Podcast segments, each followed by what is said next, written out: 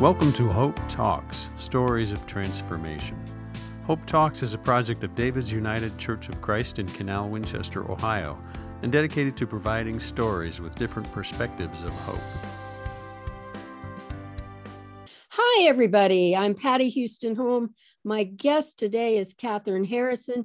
She is 44 years old and a fifth generation farmer.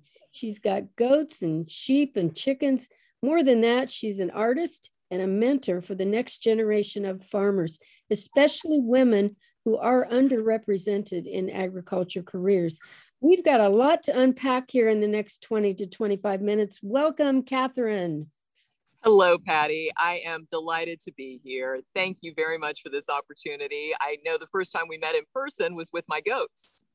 Yes, I took goat yoga on your farm. And if people don't know what that is, um, my first experience, it was my first experience doing yoga surrounded by your wonderful goats. I don't know, maybe 20 of them. You know, it's fun that I'm talking to you right now because I can see your farm in the background. And um, I, I would love it if one of your chickens can come and, and introduce himself or herself, but but we'll see how that happens. Anyway, it was a wonderful experience out in the country that day. And I had some delicious chocolate chip cookies that you gave us all, with your grandmother's recipe. Yes. And then we met uh, a second time and a third time at the home of a mutual friend, Nancy Berry, and we had wine and pizza. Yes, those were wonderful visits. I am so blessed that Nancy Berry has introduced me to just wonderful people that have enriched my life. She has been just an amazing part of my world. And I'm so grateful that after my own mother passed away, several of her classmates really took an interest in my world and supported me with a lot of love. Nancy Beery has spearheaded that, and I call her my chosen aunt because even though we are not related by blood, we are related by love.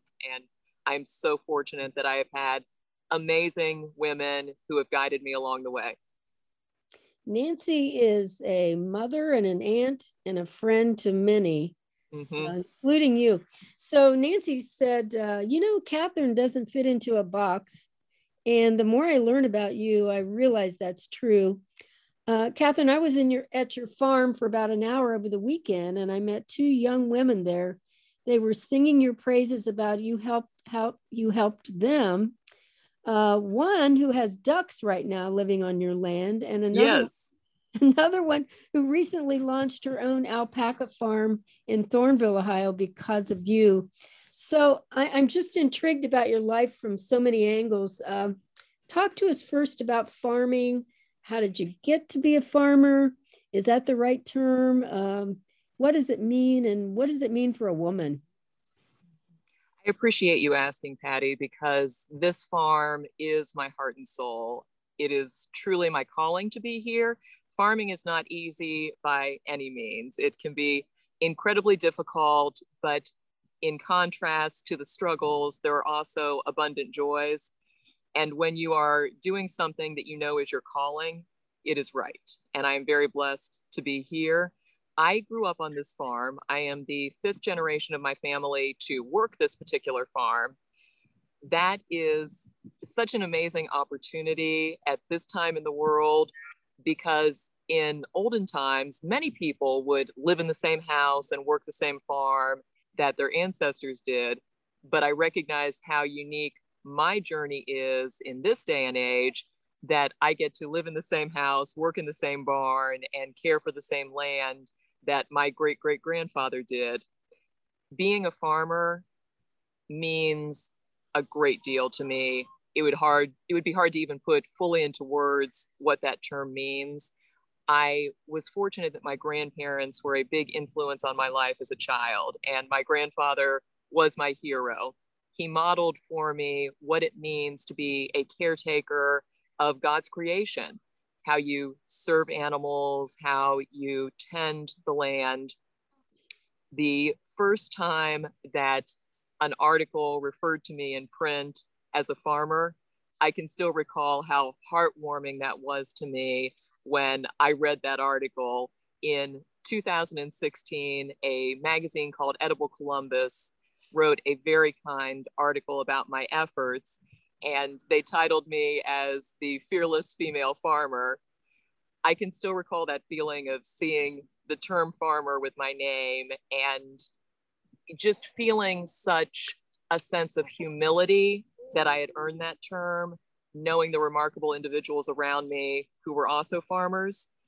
It is a very unique thing to be a woman who is a full time farmer. And I have, a, again, a unique journey there because most farmers work with their siblings, their spouse, their parents. I just happen to be at a point in my life where both of my parents are deceased, my grandparents are deceased. I was my parents' only child. I did not have the blessing of marriage or children. So, what I do, I do solo, which offers some very unique trials along the way. But I just feel so blessed to be here. If you look at American agriculture, it has the oldest professional cohort of any career. The average age of a farmer is 58, and that is the average age of 58.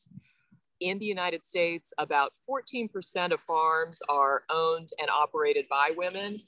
Now, the National Agricultural Census has actually recently adjusted how they take statistics because they began to recognize that even though it might be a primary operator who was a gentleman, women were having a huge influence on the operation of farms as well. And I could certainly see that in my grandparents because although they had their own realms on the farm and what they did on their daily task list, they were both contributing to decision making here. So I appreciate that as of the last few years, the National Agriculture Census has readjusted its questions so that it is inquiring if there are both male and female decision makers on the farm instead of just asking who the primary owner operator is.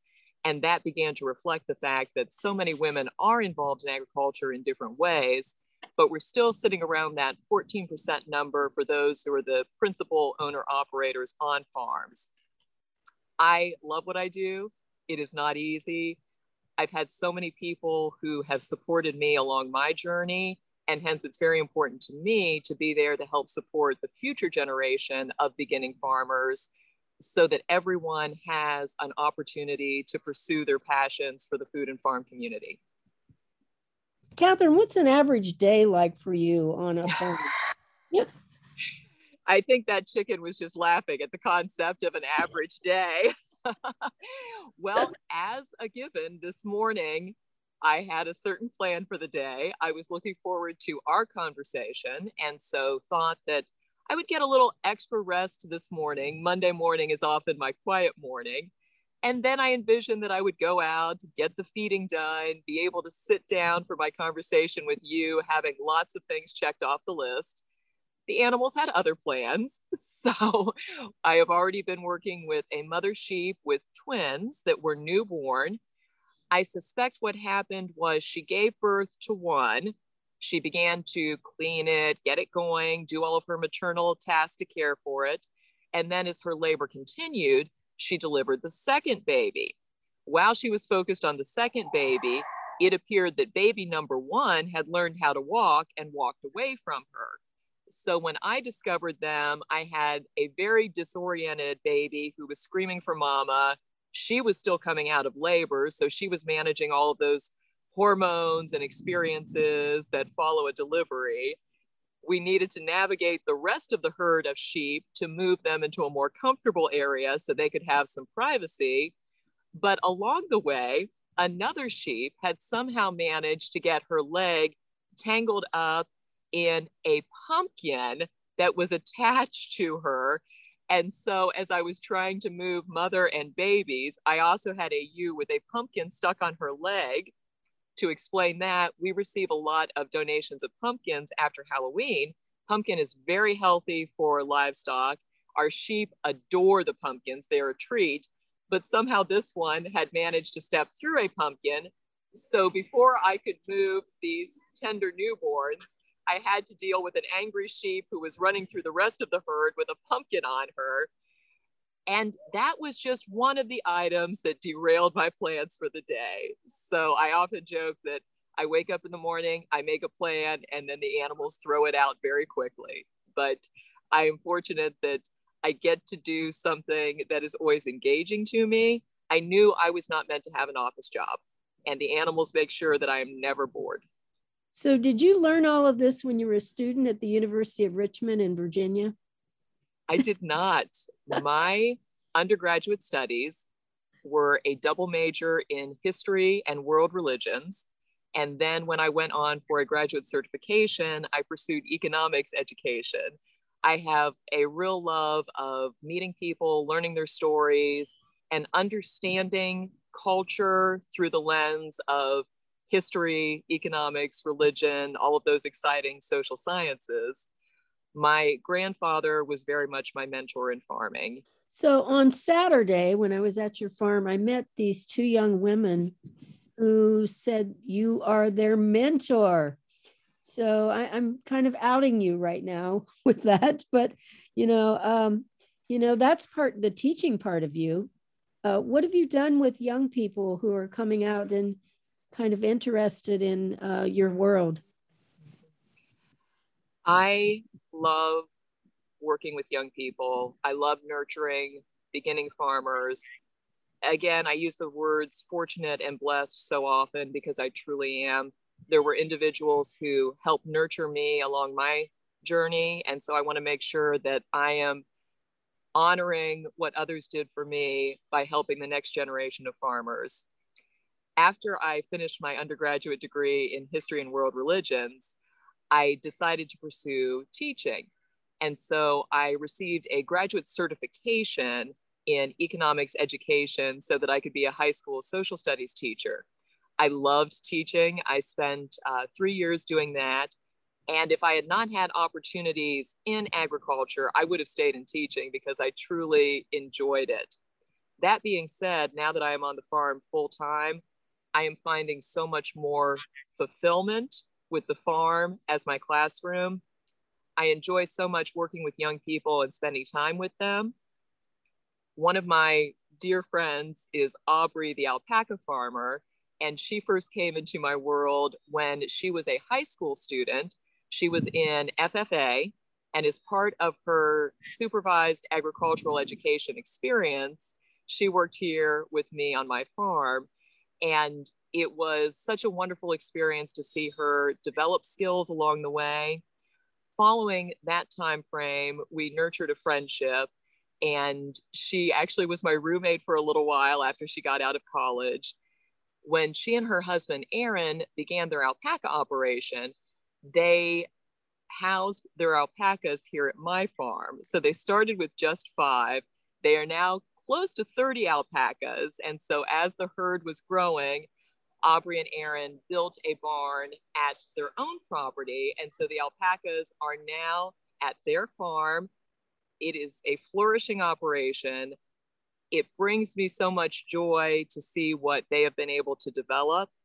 I want my farm to be a place where young people can not only gain skills, perhaps through an internship here or volunteer opportunities, but then also have the opportunity to start building their own endeavor hence Aubrey and Aaron's alpacas are such a success story to me of young people who have spent time growing their skills, learning, and are now building a flourishing operation.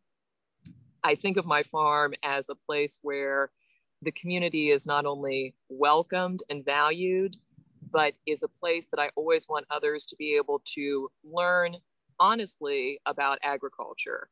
When I share stories about the farm, I strive to be transparent. There is a lot of humor here. And I often joke with my team that for me, social media gold is if I have an adorable baby animal and then I do something clumsy, which I am very good at doing. So there is humor in every day. There are also amazing joys and heartbreaking sorrows. I try to share that transparently, whether it is through the stories that I put on Facebook or with the young people that I am mentoring and training in skills, or even our visitors who come out and ask me questions about agriculture. So the other young woman I met, she said, um, she said, you know, Patty, my ducks are here.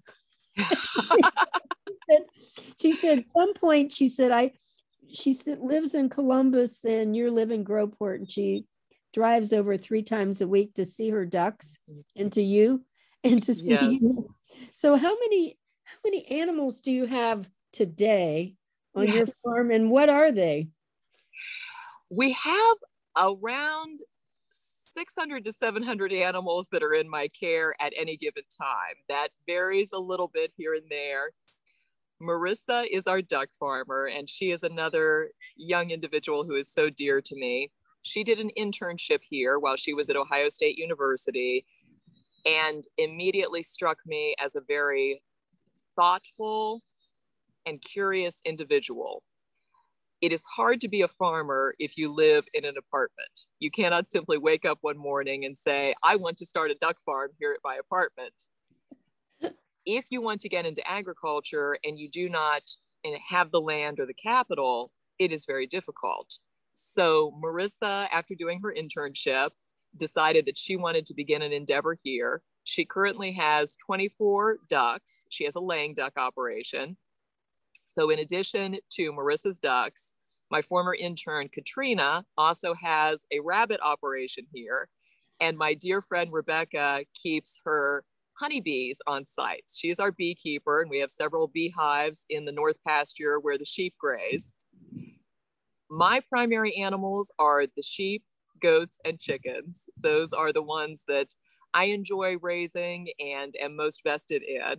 I also have a horse named Maya, who is my best friend, and Cecilia the donkey. She was a rescue donkey that ended up here. It's taken me a long time to earn her trust, but she seems very happy here at the farm. Along with that, I have a menagerie of barn cats who are in charge of helping to keep down rodent issues here, plus two dogs who are incredibly dear to me, Augustus and Bonnie Blue. So you actually do you butcher there and sell the meat from some of the animals? I appreciate you asking. I work with a couple of local family owned butcher shops who do my processing for me. I believe that every animal has a purpose, and I want to make sure that those who are going to contribute by becoming meat are honored throughout the circle of life. As I work with the young people here it is very important to me that they understand the values that shape my approach to farming. The animals can contribute to the farm in many different ways. I expect the animals to contribute. I expect the humans to contribute. We all have a role here. The chickens lay eggs, the ducks lay eggs. The goats can grow up to become yoga goats. They might be a part of our educational crew. We do some off-site events, uh, especially targeted grazing that we call our rent a goat program. The goats can also grow up to become parents. If they do not find another role, then they contribute by becoming meat. And I'm very proud of the naturally raised lamb and goat that comes from this farm. I work very hard to care for the animals. I want to make sure that each step of the journey they are showing respect. If they do contribute by becoming meat, they go to one of the butcher shops with which I work. I work a lot with the immigrant and refugee community to make sure that they are able to source protein products that meet their cultural and religious needs. I also uh, direct market a lot of our lamb and goat. We have some really amazing products, including some different sausages and broths that we produce. And it is exciting for me to be able to share with people the food products that come from this farm. Wow. See, that's that's a fascinating topic in itself. I just really appreciate you sharing that. So, so uh, when I was at your farm uh, again a couple days ago, mm-hmm. I took a picture of you with a skull of an animal. Mm-hmm. Uh, I'm actually looking at that photo right now and remembering someone asking you if you were selling that. And your response was quite beautiful. Can you share? Ah, I will ask you to help guide me if I leave out anything that you are recalling. Sure. Something that is very important to me when I am sharing my vision for agriculture is reiterating that if we are omnivores and we are going to consume products and use products from animals, that we approach it in a thoughtful way, we show respect, and we use every part. I do not believe in wasting uh, items as it is, but especially if an animal has shared its life to contribute to the well being of its community around it.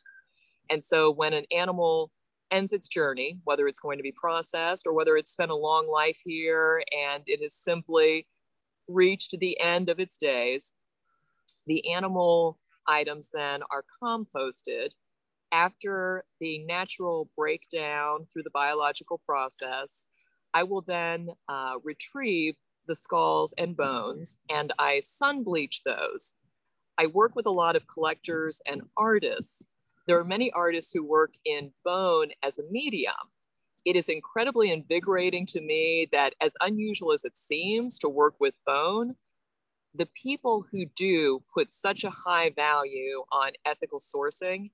I love connecting with artists who ask me really intricate and invested questions about how I raise my animals and my values as a farmer. So, coming back to the skull that you referenced, that is a very special one from a goat who uh, was older in age. His name was Ferdinand, and he was a part of the farm for a memorable period of time. After Ferdinand ended his journey, I took special care to clean his skull and his horns to make sure that they reflected the beauty of that creature because he carried much nobility about him.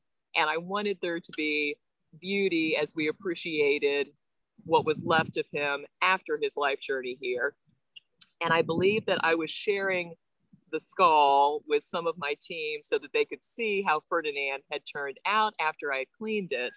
And I believe someone asked me if it was for sale. And if I can recall my response, I likely said something along the lines of, I would consider selling it to someone within our farm family there are certain animals who have been a part of this farm for a long period of time, and that matters to me. While I do market a lot of the skulls to collectors, there are animals who deserve to stay within our farm family. And I use that family term a lot for my team of volunteers and interns eh, because this is a family farm. We just all have different last names. And so there are certain animals that I want to make sure that they stay within that farm family. And so Ferdinand, I've made it clear, could be available to the right person who would honor him. I totally love your philosophy of life. Um, on a totally different but somewhat related topic, my husband and I have uh, secured natural burial sites. Yes. Uh, for, for us as humans, there are 2 mm-hmm two such approved sites in the state of Ohio that, um, and so we've secured. We, yes. We actually believe um, you and I have a lot of the same philosophies. I'm I'm sensing. So so Catherine, um, the theme of these podcasts is hope, mm-hmm. uh, stories of transformation, and your story is certainly one of those. Uh, perhaps one that's still transforming. Um, I hate the word close, but can we close with um, where you see a greater purpose or hope in your personal story? I have had such an interesting journey, and I am grateful to be where I am today. In 2016, when the farm was auctioned, there were many things in my life that were turbulent. Um, the relationship that I anticipated was going to result in a marriage had unexpectedly ended. My uh, job had unexpectedly ended. My grandmother had been diagnosed with cancer and I lost her. My mentor was diagnosed with a brain tumor and we lost him soon thereafter. My own health was not good. I have a neurological condition and one of the things that exacerbates it is stress. And so I was dealing with a lot of health issues. Along the way, my house was also robbed. All of those things happened in a very short window of time. And so, as I learned that my grandparents' farm, following my grandmother's passing, was going to be auctioned, I really had to take stock of who I was and what I wanted to do in my journey. And during that time, I made the decision that I was going to throw myself all into this farm and do everything I could to carry on what my grandparents had taught me. It was not an easy decision, but it was the right decision. I could not just walk away from my grandparents' life work and let it be uh, sold for a different purpose. I recognize that it is just a piece of ground, but for me, it was the piece of ground on which my grandparents had spent their life's work. And I knew that I needed to at least try the best I could to keep that farm going. And I promised myself that if I failed, I failed, but I was going to fail spectacularly if I did. And so I've literally put my heart and soul into it. In that really dark window of my life, as I was grappling with what life meant and what my purpose could be, being in the house again, where all these generations of my family had lived, was a situation that I had to learn to navigate both my history and my future, relying so much on the experiences of those who had come before me. I often share the story of my great grandmother, who was a remarkable woman. I never had the joy of meeting her, but she was very close to her son, my grandfather, and hence I grew up with stories about her. When she was a young farm wife, she was at home alone one day. Her husband, my great grandfather, was out working in the field. And while my great grandmother was alone at home, the house caught on fire. And fire was terrifying in those years where it was not easy simply to call for assistance and have help. She was there solo.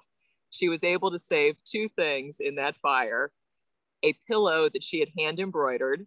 I still have that pillow. My grandfather gave it to me on my 16th birthday and she also saved her piano. Catherine, it's been my pleasure to get to know you and and your chocolate chip cookies and and your goats. Um, I appreciate you sharing some of your story, and I'm just so excited to see how it's going to evolve. Thank you. So I'm Patty Houston Home. My conversation today has been with Catherine Harrison in the Midwestern state of Ohio within the United States. Her website is harrisonfarm13.com. If you have a comment about this podcast or an idea for a future podcast on a story of transformation, send us an email at hope talks at davidsucc.net. Be blessed. Thank you for listening to this segment of Hope Talks. I hope you join us again. And please encourage others to listen and check out other David's United Church of Christ programs at davidsucc.net. It is our hope that your day is filled with hope.